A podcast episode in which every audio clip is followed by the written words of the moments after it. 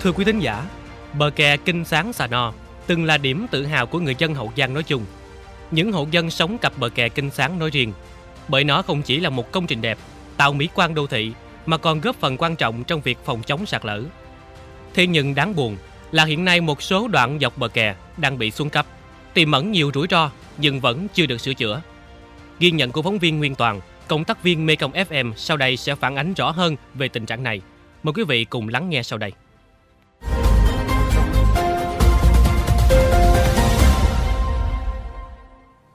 Theo phản ánh của người dân, đoạn bờ kè hư hỏng nặng thuộc địa bàn huyện Vị Thủy, tỉnh Hậu Giang, nền gạch bị sụp lún, thậm chí có ổ vôi. Đó là chưa kể rác, cỏ, nhánh cây, vườn vải khắp nơi.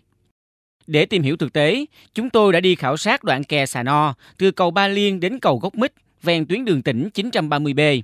Trên đoạn đường này, không khó để bắt gặp nhiều chỗ sụp lún, gạch lót rời rạc để lộ phần đất, các nền phía dưới.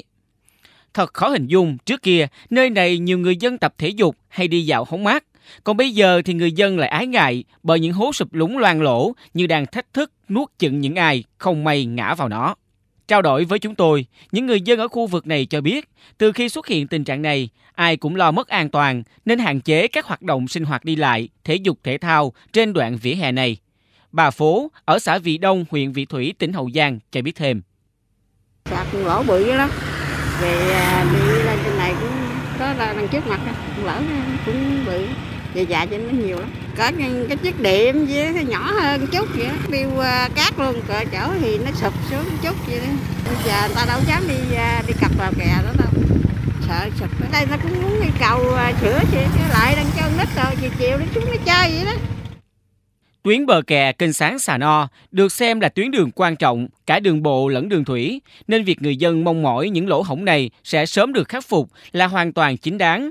Bởi bên cạnh những nơi hư hỏng nặng, thì nền gạch tại một số vị trí cũng bắt đầu nứt bể, báo hiệu cho sự xuất hiện những ổ gà ổ vôi trong tương lai nếu không được duy tu sửa chữa. Có thể nói việc xây dựng bờ kè hoàn thành là niềm mong mỏi của người dân Hậu Giang bởi nó không chỉ góp phần thay đổi diện mạo địa phương mà còn giúp bà con Hậu Giang nâng cao đời sống tinh thần. Nhờ có bờ kè mà bà con có thể đi tập thể dục vào buổi sáng, buổi chiều. Thế nhưng, niềm vui ấy nay lại gián đoạn, thay vào đó là sự lo âu, bất an và tiếc nuối. Bà Nga ở xã Vị Đông, huyện Vị Thủy, tỉnh Hậu Giang chia sẻ. Ở chỗ đó tại hồi đó nó có cái cống á, rồi à, làm như chỗ đó là sụp nhiều.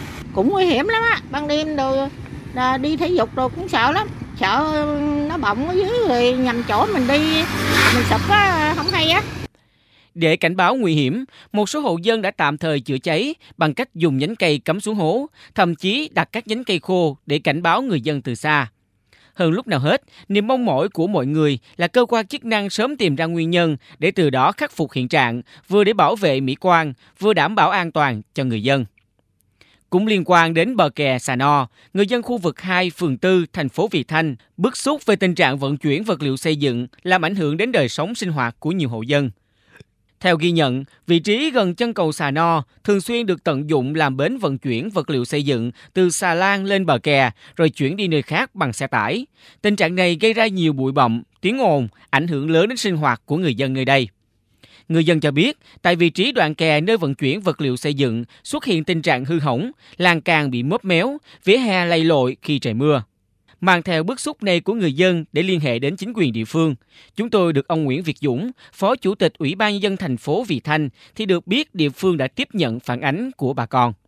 Bờ kè của ờ, uh, kênh sáng Sà No nó đã sụp lúng xuống cấp tạo thành nhiều hố sâu thì cái vấn đề này thì uh, chúng tôi cũng đã uh, biết hiện nay trên cái tuyến uh, kè sông Ờ, Sano này đó thì cái đoạn mà hiện nay chúng tôi đang thi công là cái đường Nguyễn Huệ nó dài đó. Ờ, thì cũng đang trong cái quá trình uh, hoàn thiện cái giai đoạn thảm nhựa.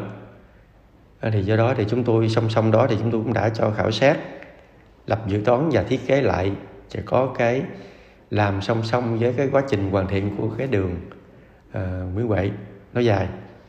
Thì uh, chúng tôi sẽ sau khi mà uh, đường Nguyễn Huệ nó dài xong thì chúng tôi cũng sẽ làm sao để tạo cái ờ, điều kiện để mà thi công một lượt để khi hoàn thành cái kè xà no và cái ờ, cái đường Nguyễn Huệ này thì nó sẽ song song nó hoàn thành xong một lượt để khắc phục cái tình trạng mà sụp lún cũng như là cái tình trạng uh, đi lại khó khăn của bà con trong cái thời gian qua thì chúng tôi sẽ khắc phục cái thời gian này trong cái cái cái kỳ thi công của cái đường Nguyễn Huệ song song với đường kè Sano.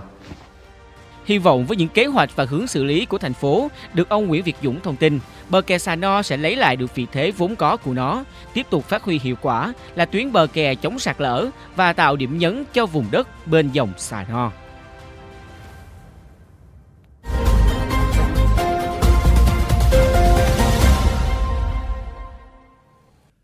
Đến đây, thời lượng dành cho chuyên mục kết nối Mekong xin phép được khép lại. Mekong FM xin mời quý vị và các bạn cùng lắng nghe kênh podcast chuyên biệt đầu tiên về đời sống của người dân vùng đất phương Nam, chuyện Mekong, trên nền tảng thiết bị di động bằng cách truy cập vào các ứng dụng Spotify, Apple Podcast trên hệ điều hành iOS, Google Podcast trên hệ điều hành Android, sau đó gõ từ khóa chuyện Mekong. Còn bây giờ cảm ơn bà con và các bạn đã quan tâm theo dõi. Xin chào và hẹn gặp lại trong các số phát sóng kỳ sau.